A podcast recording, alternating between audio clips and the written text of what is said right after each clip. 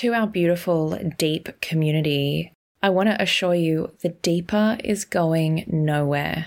And the same incredible content will be released every week, but now through Arise. It is going to be less trauma heavy and more inspirational, uplifting, but it will still challenge and push you to grow. For all your deeper episodes, they are still available every fortnight. You can still get your deep hit with the deeper subscription. And you also have this weird shame because other people lose their lives to cancer or diseases, and your family member, you know, made a choice. But they were also victim of a disease, and they were also. I, I genuinely think he just wasn't in his right mind, and he didn't stop to think through him being gone and how for five years still afterwards we're all still devastated by the fact that he's not here anymore. Welcome to the Deep. I'm Zoe Marshall. In my early 20s, a lot of traumatic things happened, and ever since then, I have had this fascination with people and their stories. This is The Deep. Kirsten and her brother Craig were inseparable. They were best friends. They grew up together in a really close knit family. Craig was successful, married, happy. Then one day, without warning, he took his life. This is a powerful episode that will change the way you look at suicide. Content warning if you're suffering or triggered by the themes of this podcast, help services are listed in the show notes. Kirsten, you have um, lived through, I think, something that we all go through life worrying about, but not being, sh- you know, it's one of those things that you have zero control over. What started in 2015 for you? my brother, who's who was 31 at the time, Shaun, um, lived in South Africa, and he unfortunately took his own life by hanging. Um, he was a super successful man. He was a well-known interior architect who had been on multiple TV shows. He had a beautiful husband and a great life, gorgeous home, and one night in October, he decided that life was too much for him and he took his own life. And this was this was obviously shocking to everybody, but did his husband sense something? Was there I mean, you know, the the perfect life, the perfect job, perfect husband. Was there something to him that was like, "Oh, you know, letting letting the rest of the family know there's something going on? Not at all. You know, Shaun was my best friend and I had no idea. Shaun and I spoke multiple times a week and I didn't know. And when I, when Sean, um, I'll call him Sean C because his husband's also Sean. They're both Sean. Okay. Um, when Sean C, um, told, was speaking to me afterwards, he said there was just not one thing. Shaun was always quite a highly strung man and he was quite emotional, but not so much so that, that we thought, oh, we've got to get him some help. He had got himself help. He was on antidepressants, um, but more because he had a lot of anxiety. And he just said, he, he just, none of us, including my brother-in-law, had any idea that this, that this was even in his mind. So you said he took his own life by hanging. Where was his husband? So my brother-in-law was in the next room asleep. My brother, I think he must have put some planning into it because my brother-in-law was a bit upset that night. So he had given him something to help him sleep and that had quite a lot of wine. Um, I know that when we went afterwards, because when we found out, I rushed over to South Africa. Um, afterwards, um, there there were a lot of bottles of wine. So we're not sure if it was them together or, or just my brother who had had a lot of, of wine. But, but um, my brother-in-law, he gave him a sleeping pill and said, you know, go, go have a good night's sleep. You need a good night's sleep. You'll be fine. And my brother-in-law went to bed and he said everything was fine. And my brother, unfortunately, um, was in the next room, next door in the guest room. Because hanging is the one that you really need to research. I, I'm assuming because you need to get it right um, if you're if you're going to be attempting that. There was no. I mean, how far back did they go once they found the body into researching like um, computer history and did was there any of that? You know, the planning showing any signs of planning. Well, to not, I don't want to go into too much detail, but the way that he did it um, was similar to a couple of celebrities that we've heard of. Um, recently, and unfortunately, I, being the person that I am, I was an I'm an ex-journalist, and I really needed to know every last detail of, of what happened and how it happened. And he did it in a way that you would have had to research. I didn't know that you could do that. Okay. You, I didn't know that you could, you know, um, hang yourself the way that my brother did. Um, I had no idea, and um, I don't think most people would. It, it, was definitely well planned out. There's there's no doubt in my mind. I don't don't know whether he had planned it for a long time and then just that night went, okay, that's it, I've had enough, or whether it was a long term plan that he knew that particular night he was going to do it. I know that he'd had a few, he had just started his own business, and I know that he had had some bad news about that that day or around that day. So I'm not sure if that had something to do with it. He was a very high achiever, like he needed to be doing really well. And I, I'm not sure if that triggered something. People say that the week before, he was just the happiest they've seen him, like as if he had let go of, he was just so relaxed that weekend before. People, he went out with friends. There's beautiful photos of him having so much fun. Um, so people were really shocked. Like the planning was obviously there, but he didn't let on. Obviously, very traumatic for your your brother-in-law waking up that day and looking for his husband. Have you gotten to speak to him about his experience and his trauma in throughout that and how he's coped? Oh, extensively. He and I um, are also very close. We actually went on a long holiday to Bali before before everything shut down. Um, I think it would have been about two years ago, and we we spoke in depth about um, these things. But what had happened was he woke up at three o'clock in the morning, and he had realized my brother wasn't in bed, and my brother had a habit of falling asleep on the couch, but he was the king of the snoring. I when he slept at our house, it was when he came to visit me in Australia. It was it was intense. His snoring was bad, and he couldn't hear the snoring. Um, and he thought, oh, maybe he's fallen asleep on the couch and just been quiet. So he went through to um, to the lounge, and the guest room where my brother was had a glass door, and he like a frosted glass. You, you couldn't see into the room enough, but you could see shadows. Mm and he, and he saw the shadow against the door and he thought, what is he doing? Is he pulling luggage out of the, the cupboard? Is he trying to pack? What's going on? And he went to push the door open and realized he couldn't. Um, and he kept trying to push it and he couldn't. And then he realized my brother was against the door. And he realized quite quickly that he was a dead weight. So he pushed the door open, managed to get it open, lay him down, started CPR, well, I think first he called my cousin who lived a few blocks away, and then um, uh, tried to call my dad, um, who my biological dad lives in South Africa still, um, who initially didn't answer, thinking, "Oh, they've had another fight," because they were they were quite a um, they had a beautiful relationship, but when they had a fight, it was a big one. and usually my brother would leave and come to dad right. at two o'clock in the morning. So dad thought, oh, they've had another fight and I just, I'm just going to leave it. And then when he kept trying to call, my dad went, oh, something's wrong. Um, but anyway, back to, he found Shaun, started CPR, realized quite quickly that that wasn't going to work. But um, my cousin then arrived and continued that. And my brother in law just said the whole time he was thinking, this isn't real. This can't have happened? How did this happen?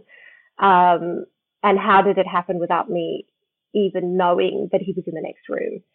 Um, I think it, it must be, my mum and I have discussed this multiple times. We were so far away, but how must it have been to see him? Because it, there's another layer to it as well with South Africa. Is here in Australia, it would probably, you know, the paramedics would come and then the coroner would come and it would be a few hours. I think they wait. I think Sean, the coroner only arrived. The police came. I think it took a couple of hours for that. And then I think it was five or six hours that Shaun was lying there before the coroner even came. Wow. Because South Africa is just under resourced completely in general. So it's a developing nation, you know. Um, and and I know that that that was that took a long um, a long time. So my dad, I know, sat with him and spoke to him for a while. Um, sort of, I guess, I guess everybody has different ways of dealing with it. My cousin said that he had pulled his shirt down and fixed his hair because he knew that my brother would just not be okay with not looking perfect mm. um, when you know when the coroners came and, and that sort of thing. Um, so yeah, that was that was sort of the story of that night. Um, I know my brother-in-law had a lot of guilt and still does um, about how did I not know, how did I not hear that something was happening, um, and then after finding him, I think he feels like could I have done more? From what I understand, he couldn't have. Um, my brother was well and truly gone by then. Um, yeah, it's his trauma is immense. He's been on medication for that for years. I think he's off that now. Um, he's met a beautiful partner now, which is amazing. He's still our family, part of our family as he was before. He will always be my other brother. Um, but yeah, I think the trauma of finding Shaun must have been oh, I can't imagine. I don't even want to try and imagine what he went through that night. Did they find a note? Was there any explanation? Yeah, we did. We did find a note. He had written a little bit to each of us. Um, he had also just written, "I just, I just couldn't be here anymore. It, I, di- I didn't want to be here anymore. It, it wasn't for me." Um, and then you know, he told each of us a different thing that was related to them. For me, it was, um, I love you so much and I'm sorry. Um, you know, each of my sisters got a little bit, my stepdad, my mum, my dad, all got a little mention. Um, so he, he, it, the only thing that makes me think that it was planned for a while, but was more sort of of an impulsive action that night was that the the letter he had written was ripped out of a notebook. So he had, it was ripped out. You could see it wasn't, you know, perfect on a beautiful piece of paper. It was ripped out of out, out of a notebook. Um, so I later found that notebook, and he had written. I'm not sure if you know the song. Um, it's called um, Fight Song. Yes, Fight Song. I do know it he had written that song out, um, which is pretty poignant considering what happened. You would think, well, he was obviously really trying to fight. If that song spoke to him so much that he wrote it out, then he must have, it must have really been something intense for him. And when I listen to the words of that song, it makes sense. It makes so much sense. Can you um, summarize the song for those people that don't know it? It's a song about sort of rising from the ashes and, and fighting, this is my life, and fighting for your life and for your. Um, I kind of feel like it's it's a bit like um, coming out of, of sadness and, and fighting for survival. And I think that that's that is what he was doing was fighting for survival. It's it's about fighting for your life basically but in a sort of a softer way. And I, I feel like he probably was because my view of depression since he died, and before he died, I'll tell you a bit about that later. But but my view of depression and, and then subsequently dying by suicide is that you die of a disease just like a cancer. Um, and I feel like he must have been fighting that disease so hard, and then he obviously, you know, didn't win. But I think that song must summarizes that that that I'm going to take my life back. I'm going to not let this disease control me anymore. And I feel like that's where he was. I think the hard part would be he seemed so happy and he didn't tell anybody his struggle. And then this happens, and then you're piecing together like a detective the song and the note. And do you think for those people that might have a relationship to somebody that has passed by suicide, that it can be as simple as they just didn't want you to know? They just had to do it on their own terms. Absolutely. And I also think that very often in that situation, you have decided that this is what you're going to do and you do not want anyone to stop you. I've also learned I mean, I got my own big dose of depression after he died. Um, and you feel like such a burden to people. You feel like nobody really wants you here, that, you know, you can't function normally. And even though he was high functioning, I think to him, he didn't feel that way. And I think that his main reason for not telling us is he knew we would have done something about it. And he knew that we would have stopped him. Um, and I also just don't think he wanted us to know how, how bad he felt. I, I genuinely think he was one of the kindest men I've ever met. And I, I don't think that Shaun wanted us to know he was suffering um, because we would suffer and he didn't want that. And then I guess there's the other side of the coin, and the people are going to be listening to this thinking, but then what he did created the suffering. You know, that he needed to be free of it, but it, no one is really free of it because it kind of transfers itself, the impact. Exactly. Well, it did. And I'm not going to lie, I think all of us have faced our levels of anger towards him initially. I mean, I was like, how dare you? How could you do this? You knew we would help you. You knew we would do anything for you. But I think, I think that, that you're not thinking straight when you are in that space. You, you're not yourself. You're not thinking, oh, how's this going to impact us at the end? I think what he actually thought was that he would be less of a burden. He wouldn't be a financial burden on his partner because he was starting a new business. He wouldn't be a burden on me when he was upset. He wouldn't be, you know, he, we often, and I sometimes think I regret it, we, we would make, you know, we would joke with him about, Shaun, chill, it's okay. You don't need to be so highly strung about this thing. Or, you know, around my wedding, he helped me organize it because it was in Cape Town. And I was like, Shaun, just relax. It's okay. And I feel like he felt that he was a burden because of that part of his personality too. And I feel like he genuinely thought that if he wasn't here, we would all have been relieved. Um, and having spoken to other people who have attempted suicide since then, who who didn't succeed, they will they confirm that. They genuinely felt as if them not being here would be would be a relief to their family. And it's not. I can assure you anybody who's thinking about it please please get the help you need because it it is the worst thing for a family to go through. It's um, and you also have this weird shame because other people lose their lives to cancer or diseases and your family member you know cho- made a choice but they were also victim of a disease and they were also I, I genuinely think he just wasn't in his right mind and he didn't stop to think through him being gone and how for five years still afterwards we're all still devastated by the fact that he's not here anymore.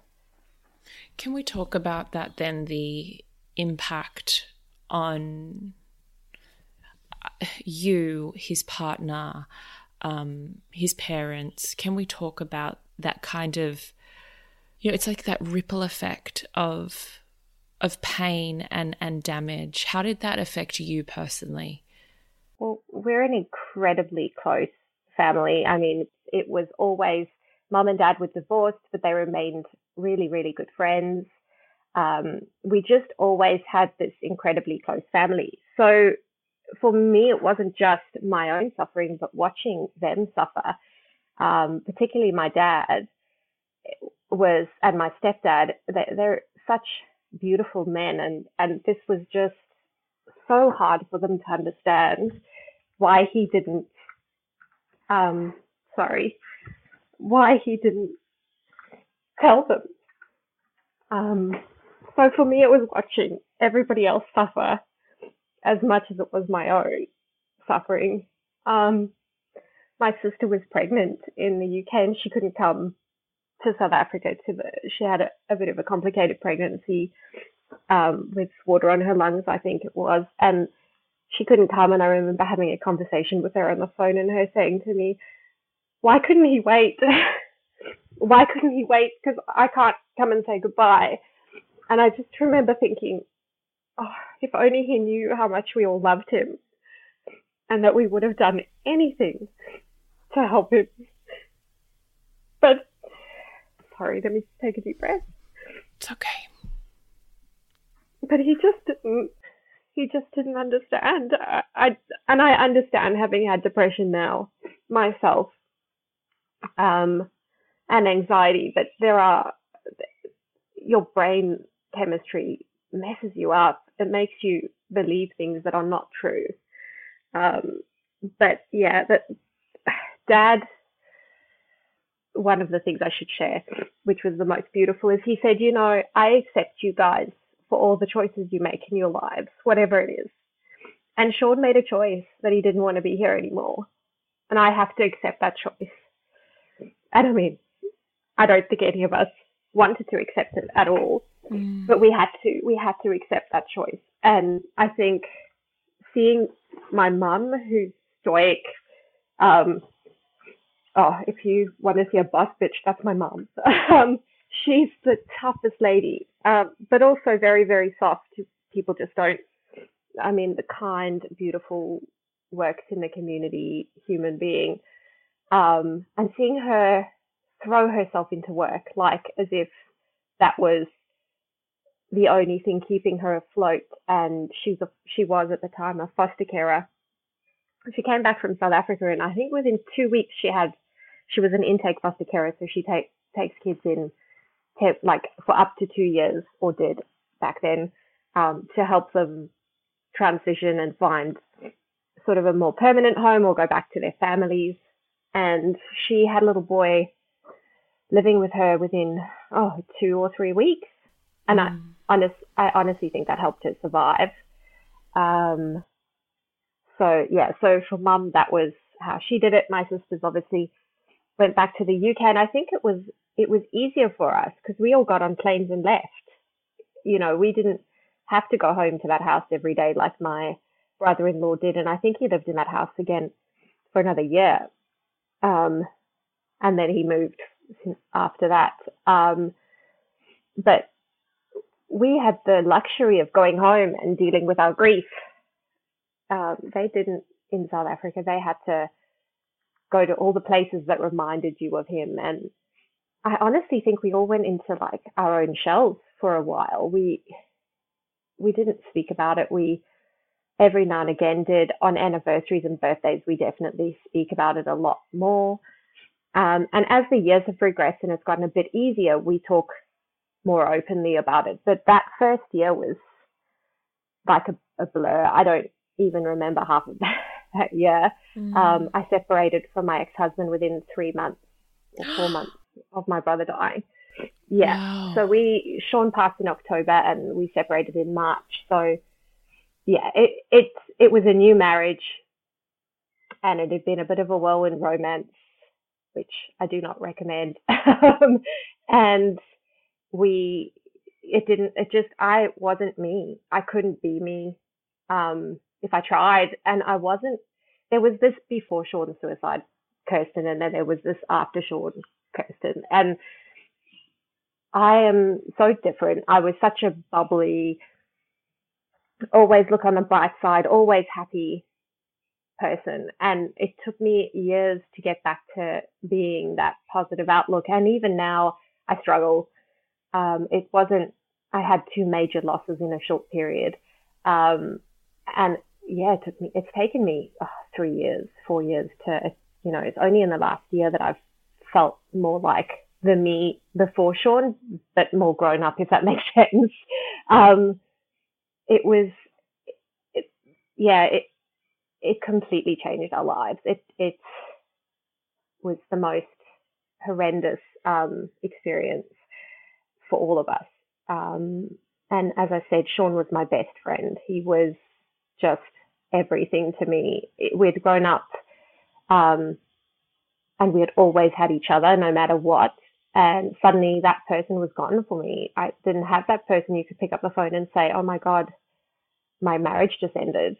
Um, I didn't have that. I didn't have that person that knew everything about me. And my sisters had moved to the UK when we were very young. So I'm close with them, but we didn't have that growing up together, living together experience. So, you know, and I'm the only one of my mum's kids left, which is hard for her.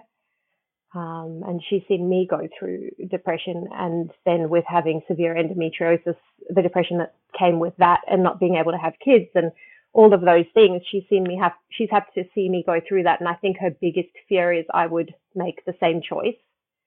And I, ne- I never will. It's just, um, I, I couldn't do that to them. You have learnt so much through your experience of having lost someone by suicide. There are going to be people petrified by this conversation, you know, potentially that has living with someone that has depression or anxiety. I mean, we know that it's rife in our country. Yeah. And you're saying that there's no signs sometimes, right? Is there anything that you want to say to families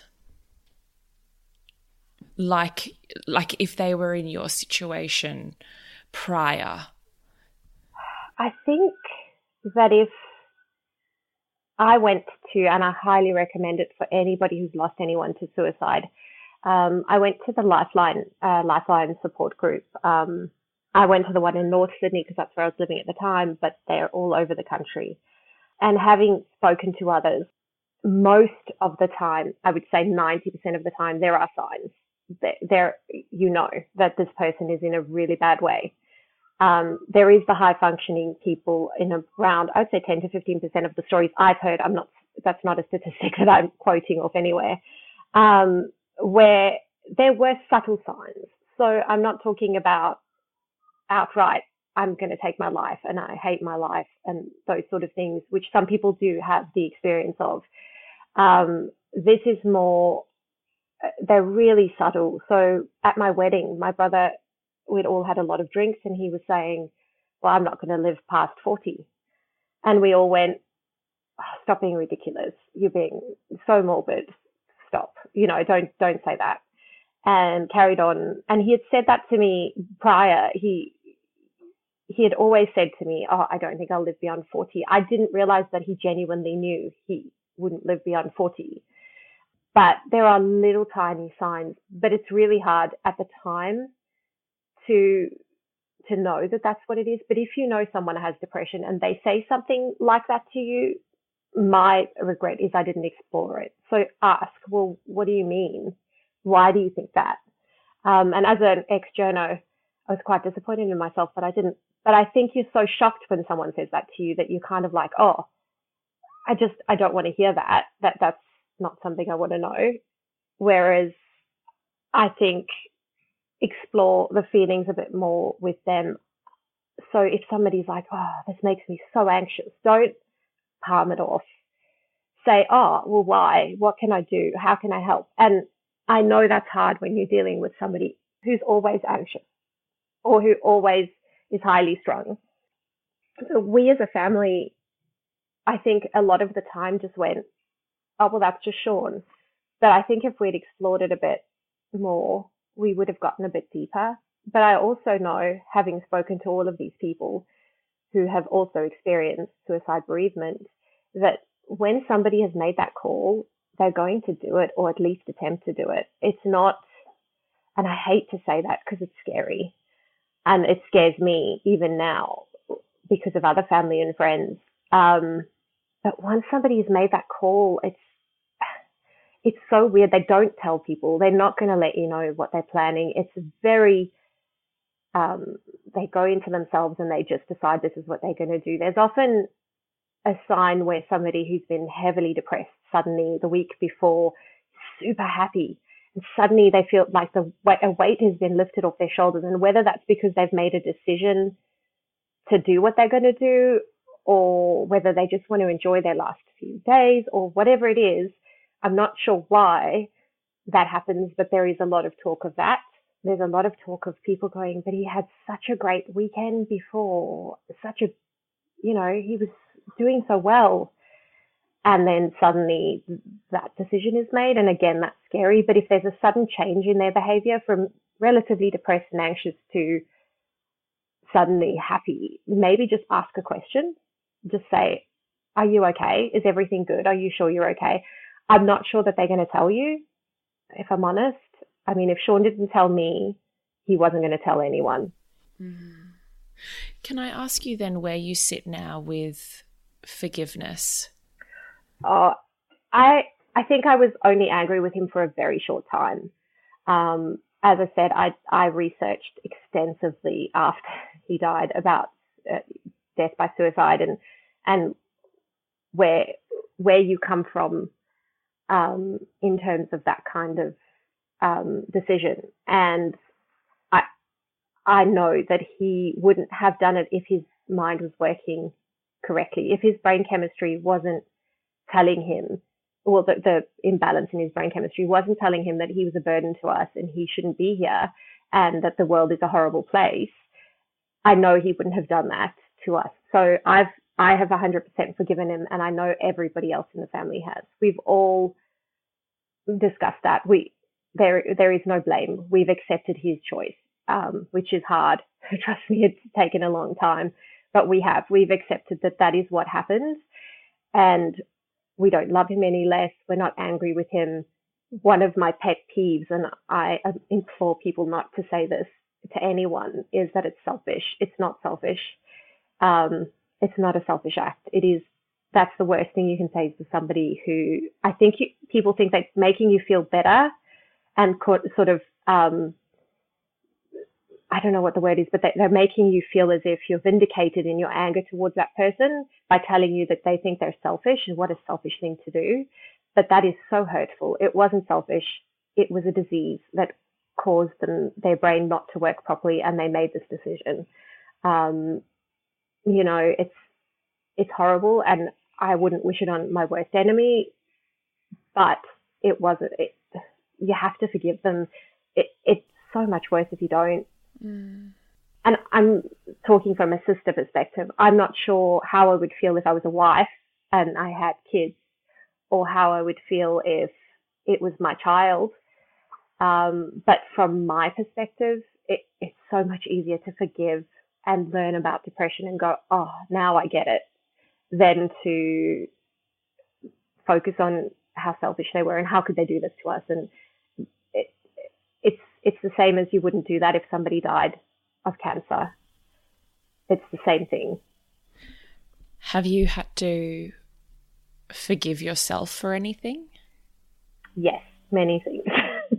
um, I think most of all would be not listening to him sometimes, like sort of palming off his behaviors as, oh, well, that's just Shaun. He's just being highly strung or he's just anxious. Or instead of going, oh, well, let me talk to you about that or why are you drinking so much? Because he he was a heavy drinker. Um, can we help you to stop that? Because the drinking was a real problem.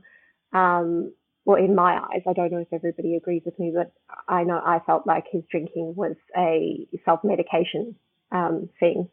But i didn't know that at the time. We all like a wine like the whole family we're all like that. So we don't drink quite as much i think as he did but um, it didn't occur to me to say, hey, you're drinking a little bit more than what you were before. Is there a reason for that? Like, why? There's a lot of questions that I sh- feel I should have asked him that I didn't. So, yes, I did have to forgive myself. In fact, I think I had to forgive myself more than I had to forgive him. Um, because the guilt that comes with it is huge. Well, why didn't I know? My mum and I both spoke to him that morning there was no indication whatsoever. He was upset about something, but not to the extent that you would ever have thought that what was going to happen was going to happen. Um, yeah, he there was no indication in that phone call, and both mum and I, I know, have discussed this that we were both like, well, how did we not hear? How did we not know? So yeah, he spoke, and my biggest thing is that I was at work and in a meeting, and he tried to phone and I thought oh, I'll call him afterwards. And I, I sort of hung up the phone. And then I think it was two or three hours later, my dad phoned me to tell me what had happened.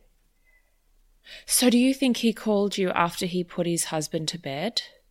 I do. I, I don't know. And I'm not sure how much of my family even knows this. I better warn them. But he did. He tried to call me, and I, I feel like w- would I have been able to talk him down? Um, but I was in a meeting. I mean, any of us would have done the same thing, but for me to like logically, it took me years to logically go, but you couldn't have known that you needed to answer that call. How could you have known? And when I spoke to him that morning, I said, I'm going into work, and it was a brand new job. I'd literally been there for three days. It's one of those things that I think it's all our worst nightmare, you know? Yeah. To get the that call that you miss. That call. Oh.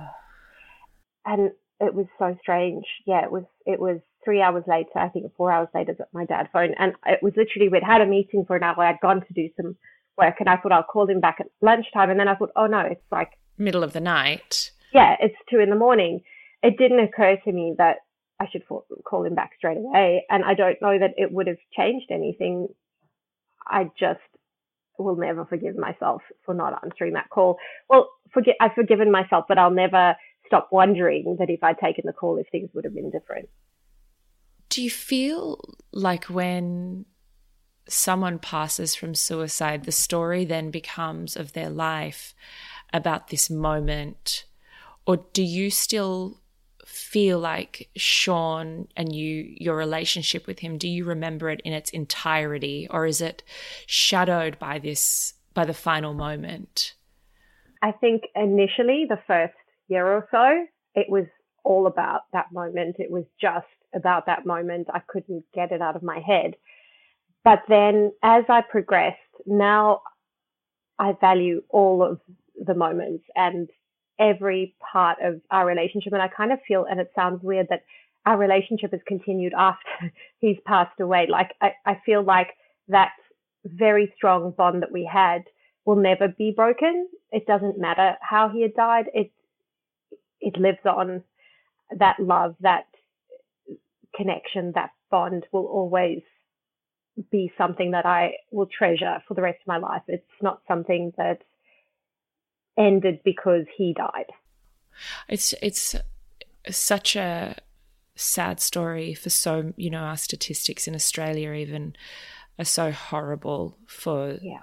suicide that hearing you speak about it in a way that you've come so far with your grief is I, am hoping comforting to some and also educational for others to understand how they can potentially see signs or reach out to help.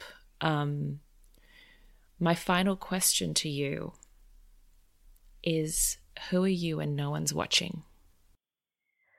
Um, I'm an introvert. Everybody thinks I'm an extrovert. I'm not. um, I need um, a lot of alone time to really sort of um, process things. So yeah, I'm also an avid reader, and yeah, I'm a different person to who I was before Shaun died. I'm way more introspective. Um, and I try to be more in touch with the empathetic side of myself that I that I tended to sort of stamp down before Shaun. Um, but yeah, I'm I'm a pretty simple person. I like books and, and relaxing and, and sort of spending time with myself and, and my rescue dog who's mm. fast asleep next to me. thank you. I just want to say thank you so much for sharing your family story with us today. I really hope that it's connecting and helping others and maybe helping you too at the same time sharing it with us. It helped me a lot. It, it has. And I just want to say to anybody who's considering suicide, just remember that it does, your people love you and they don't want you gone from this world, no matter what you've done or what you think you've done or how you perceive their feelings towards you, they want you here. So that's my main, main thing is that just remember that people want you here. Even if it's just one person, they really want you here. Thank you so much. No, that's a pleasure. Absolute pleasure. I hope you enjoyed this week's episode of The Deep. If it's left you with any burning questions for me or our guests, please hit us up by direct message on Instagram at What's the Deep.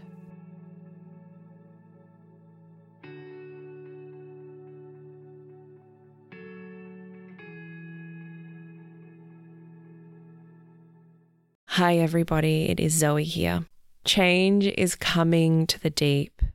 I want to welcome you to Arise. It's uplifting, it's quirky, it's curious. It's all about the mindset and self discovery to be more helpful and of service.